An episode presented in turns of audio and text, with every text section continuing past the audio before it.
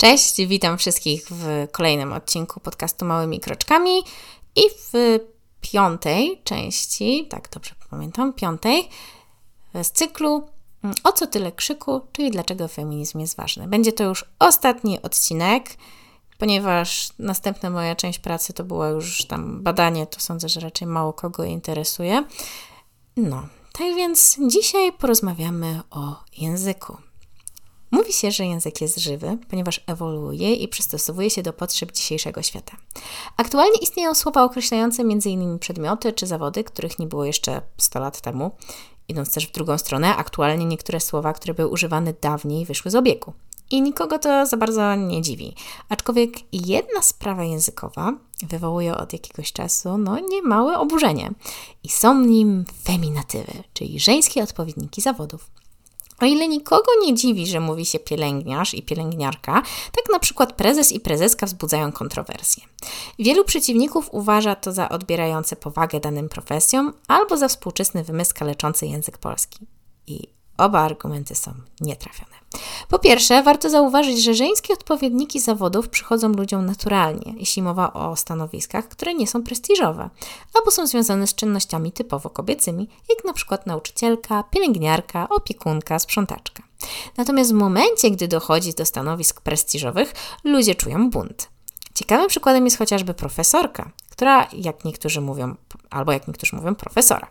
Podobnie jak nauczycielka, taka osoba zajmuje się edukacją innych. Jednakże tytuł profesorski łączy się z prestiżem, pozycją w świecie naukowym, czyli czymś wyróżniającym. Co więcej, jest to coś, co jeszcze nie tak dawno było niedostępne dla kobiet, więc nie dziwne, że pierwotnie zawód był rodzaju męskiego. Jednakże w tym samym momencie zawody typowo kobiece mają swoje męskie odpowiedniki i nikt się temu nie buntuje, na przykład mówiąc o pielęgniarzu. Niektórzy wskazują, że przecież zamiast feminatywów można używać słowa pani, które poprzedzałoby nazwę zawodu, jak chociażby pani prezes, zamiast prezeska. Jednakże, jednocześnie nikt nie robi tego w drugą stronę, mówiąc na przykład pan pielęgniarka czy pan opiekunka. Więc dlaczego oczekuje się takiej formy zamiast feminatywów? Tu można przejść do drugiego argumentu, jakim jest historia języka polskiego. Jak się okazuje, feminatywy to nie jest wymysł współczesny. Feminatywy można znaleźć chociażby w przedwojennej prasie czy plakatach z tamtych czasów.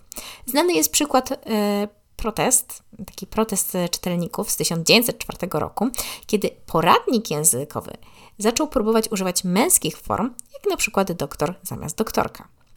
W starych publikacjach czy prasach można znaleźć użycie takich słów jak magistra, posłanka, pilotka, powstanka, psycholożka, profesorka, prawniczka i tego typu rzeczy.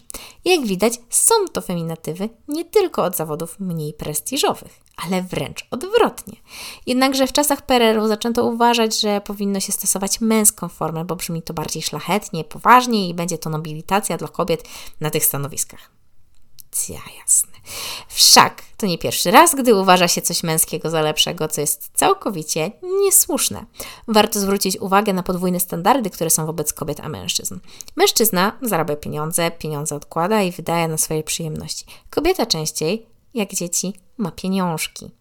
Matka, która całymi dniami jest w domu z dziećmi i się nimi zajmuje, jest po prostu matką, która siedzi w domu pomijając kwestię, że z dziećmi to się raczej nie wysiedzi. Natomiast mężczyzna, jeśli zostanie w domu choć na kilka dni, to się się nimi zajmie, to on już nie siedzi, on się nimi zajmuje. Jest również wspaniałym, rzadkim gatunkiem, którego powinno się całować po nogach za to, że chce się zająć swoimi dziećmi. Ciekawą kwestią językową jest również wykorzystanie nazw genitaliów. Jeśli ktoś powie o kimś, że ma jaja albo jest jak kawał chuja, to raz znaczy, że raczej jest no twardy, jakiś taki brutalny, cokolwiek. No to jest takie powiązane z siłą, tak? Ale z kolei jeśli ktoś powie o kimś, że jest cipą, to oznacza słabego, wątłego, niemęskiego i nieporadnego.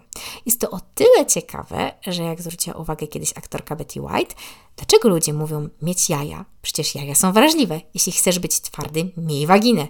Ona zanosi prawdziwy łomot. I coś w tym jest.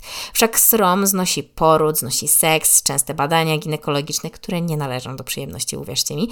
Swoją drogą słowa określające penis mają wiele zastosowań w mowie codziennej, bo oprócz swojego oryginalnego znaczenia w zależności od sytuacji, bywają także opisem czegoś wrednego, na przykład nie powiedział mi o tym, ale z niego kutas, czy też określeniem ilości i co ciekawe, można jednocześnie oznaczać to bardzo dużo, no i po prostu chuj z tego wyszedł, albo chuj z tego, albo po prostu tam gdzieś w chuj daleko, tak? Czyli może oznaczać albo dużo, albo nic. Mm, mówiąc o języku, warto również wspomnieć o tym, w jaki sposób niektórzy odnoszą się do kobiet, a mianowicie uprzedmiotawiając je. Czasami, zwłaszcza wśród lekarzy starej daty, można usłyszeć komentarze wobec pacjentki: niech się rozbierze, niech się położy, niech rozłoży nogi i tego typu rzeczy. Jednakże to, co jest prawdziwym problemem, żeby nie rzec plagą, są określenia uprzedmiotawiające o charakterze erotycznym. Mówienie o swojej kobiecie moja dupa, krzyczenie hej niunia, laseczka, za idącą po chodniku dziewczyną no, są czymś powszechnym.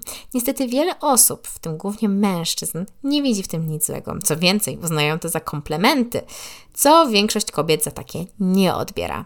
Zazwyczaj zamiast dumy czy przyjemnego uczucia, jakie wiąże się z otrzymywaniem komplementów, kobiety po takich słowach czują częściej złość, zniesmaczenie, zażenowanie, a także strach, zwłaszcza jeśli są same i jest ciemno.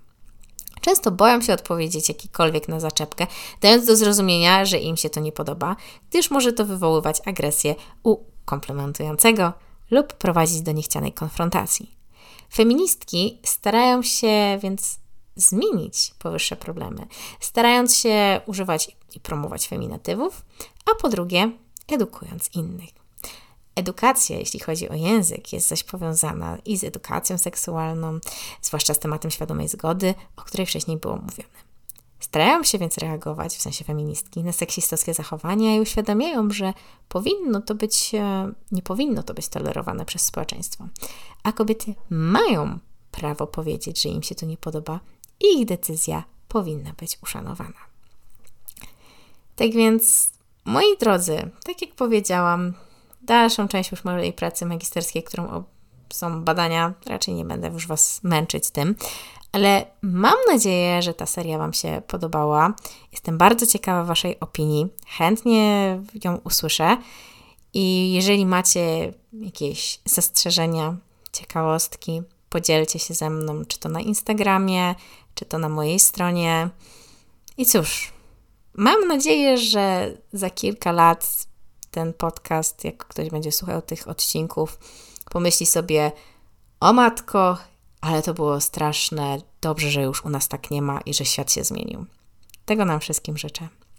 Tak więc, do usłyszenia. Cześć!